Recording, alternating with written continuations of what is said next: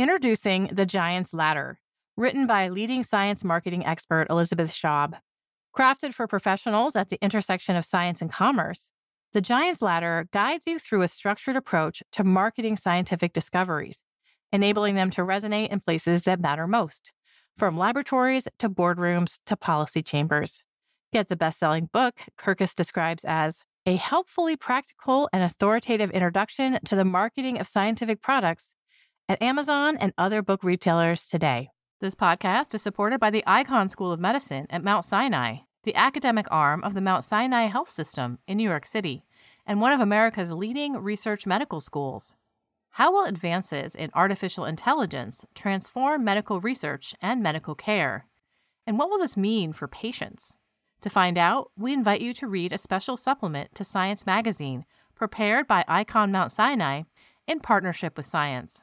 Just visit our website at www.science.org and search for the Frontiers of Medical Research dash Artificial Intelligence, the Icahn School of Medicine at Mount Sinai.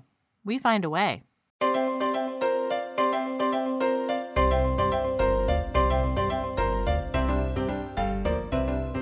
Welcome to the Science Podcast for May 5th, 2017. I'm Sarah Crespi. In this week's show, Caroline Hartley joins us to talk about a new way to tell if babies are in pain by measuring electric activity in their brains. And finally, Catherine Matacic is here with a roundup of stories from our daily news site. We're still getting free transcripts from Scribie.com, so please let us know if you find it useful. A special thanks to Scribie.com, S C R I B I E.com. Audio transcription perfected. 75 cents a minute and 99% accuracy. The best deal on the internet for audio transcription.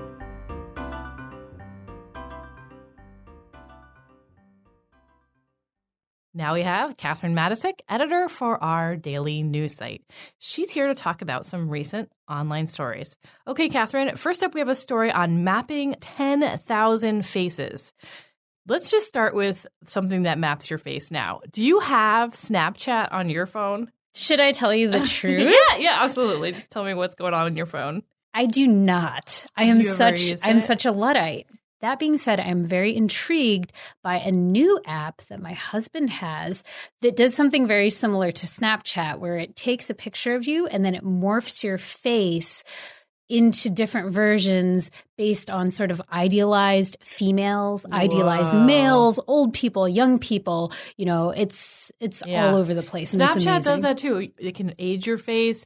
It makes you look like a beautiful baby with flowers in your hair. All these different things. Is is that your favorite one? yeah. Uh, no, uh, my favorite one. I think I look like a bee, and it's like you have a very small mouth and, and antenna. Adorable. So what these apps all do they have to do is map your face and understand which are your eyes, where's your nose, and understand a little bit about head position and those kinds of things. But they're actually not super good at it because they've been working from a pretty small data set up until this point. So let's talk about this new research.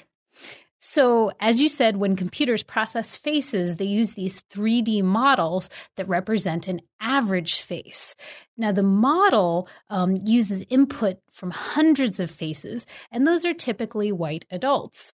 Um, they also use a set of common measurements that are typical of that group. But all that scanning and measuring used to have to be done by hand.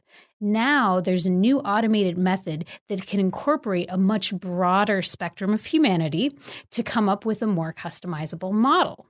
First, an algorithm automatically labels the tip of the nose and other points on a set of facial scans. Then another algorithm lines up all the scans according to those points and combines them into a much more robust model. Finally, a third algorithm detects and removes bad scans, kind of gets rid of the outliers and the bad apples. Um, but because this process is now automated, researchers can incorporate far more faces than in the past. In this case, those 10,000 faces that you were talking about, which are all uh, demographically pretty diverse. And where did they get all those demographically diverse faces? So, believe it or not, the scans were done by a team of plastic surgeons who are trying to improve reconstructive surgery. They found that their new model not only worked better for different races, but it also worked better for different ages. Hmm. So, What else might it improve besides Snapchat? The researchers have already trained another artificial intelligence program with this model to turn 2D snapshots into accurate 3D models. The method could be used to recreate the mug of a criminal suspect caught on camera at a different angle, or it could flesh out what he or she might look like in 20 years. And getting back to the surgery angle, it could even help plastic surgeons figure out what your new nose should look like, should you happen to need one given what the rest of your face looks like. Now we have a story on spying with Wi Fi. This is not about snooping on unsecured Wi Fi hotspots. This is about using a router to make a hologram of the inside of a room where the router is. So, taking kind of a holographic picture of the inside of a room. How would this work, Catherine? So, this isn't your typical hologram, at least not the Princess Leia variety. It's a 2D image that scientists make by pummeling an object with Wi Fi signals and then using two receivers to map out the location of the object. In this particular experiment, scientists placed a Wi Fi transmitter in a room behind an aluminum cross. They then placed a standard Wi Fi receiver in front of the cross and moved it slowly back and forth they placed a second stationary receiver a few meters away. By measuring how long it took for the signal waves to hit both of the receivers, they could map out the location of the object. So, this isn't tapping into the data and the Wi Fi, it's just using it to kind of sound out any structures in the room or even the structure of the room. Exactly. In principle, you could even do this from the outside of a room. But you'd have to know what other objects might be in the room that could interfere if you're doing it from the outside. Even metal studs in the walls could reflect the radio waves of the transmitter. This might not be feasible for spying on people, just considering the distances involved in this experiment. Um, what other kinds of things could be done with stray Wi Fi signal? Yeah, so the spying thing, you might call it at this moment a mission impossible. um, but if you know what objects are already in a room, it could work for other tasks. Scientists have even suggested installing Wi Fi sensors in warehouse ceilings to make holograms that can better track products labeled with radio frequency identification tags. Um, and others are developing simpler ways to use stray Wi Fi signals to track the movement of people inside buildings. So be careful what excuse you use the next time you're late for a meeting. Isn't there already a lot of Wi Fi? I mean, is this going to be more layers of the same kind of signal all around us? Yes, and it is only going to increase. But scientists are suggesting that as that happens, it will be used less and less for communication, the kind that you and I are used to, and more and more for the kind of detection that these wannabe spies are working on. Last up, we have one more technology story, this one on using artificial intelligence to predict Supreme Court decisions. Like a lot of other AI studies, this one involves training a computer on a big data set and then asking it to find patterns in the data. What were the data in this case, Catherine? Scientists used one of the biggest data sets they could find, more than 225 years worth of information from something called the Supreme Court Database, an online resource that tracks every case argued before the Supreme Court since 1791. They looked at 16 aspects of every vote cast by every justice, including the name of the justice, the term, the issue, and the court of origin for each case based on the patterns pulled out by the AI, how good was it at predicting decisions? So, the bot in this case, which used a machine learning statistical model called a random forest, processed all that data I just mentioned for the years 1816 to 2015. It started with the very first year and tried to find associations between the data points and how individual justices voted.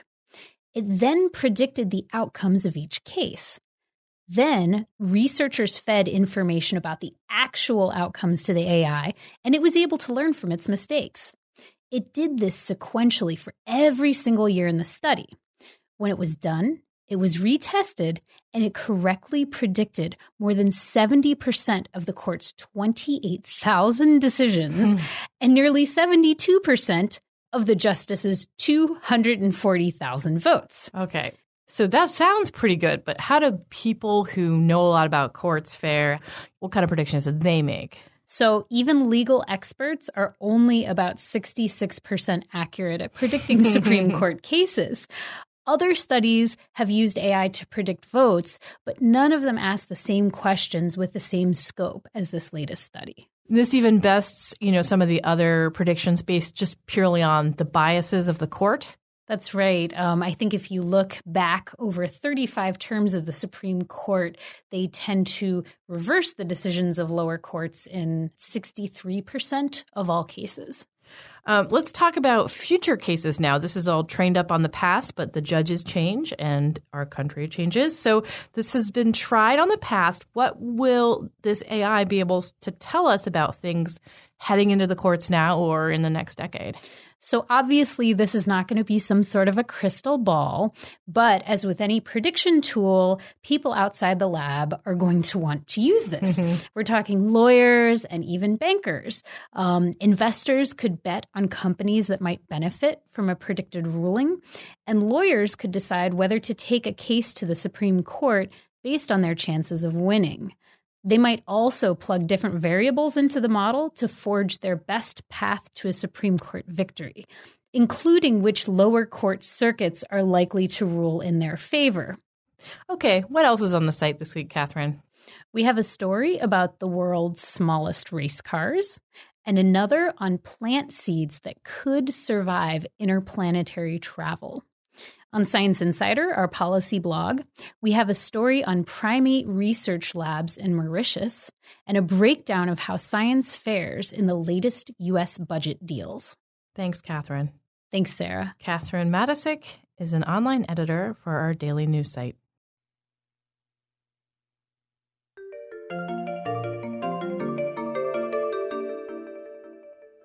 This week's episode is brought to you by Masters of Scale. You might have heard of Reid Hoffman. He's a legendary Silicon Valley investor and entrepreneur who co founded LinkedIn. Everyone in tech goes to him for advice on how to make something huge. He has a new podcast called Masters of Scale. In each show, Reid talks to famous founders about what really happens as companies grow from zero to a gazillion. Guests include famous founders like Mark Zuckerberg of Facebook, Eric Schmidt of Google, Reed Hastings of Netflix, Kara Goldin of Hintwater, Bill Gates. Well, I think you probably know who Bill Gates is. There are also cameo appearances by Nobel Prize winners, liquor store owners, Hall of Fame sportscasters, because, well, just because. The stories you'll hear on Masters of Scale are always honest, always useful, and often pretty funny. No jargon, no posturing. The show is a lot like Reid himself. It's funny, fast, and unexpected. He always makes you rethink what you thought you knew. Oh, and the guests in the show are 50 50 gender balanced, which is refreshing for a tech show. Subscribe to Masters of Scale in Apple Podcasts, Stitcher, or wherever you love to listen.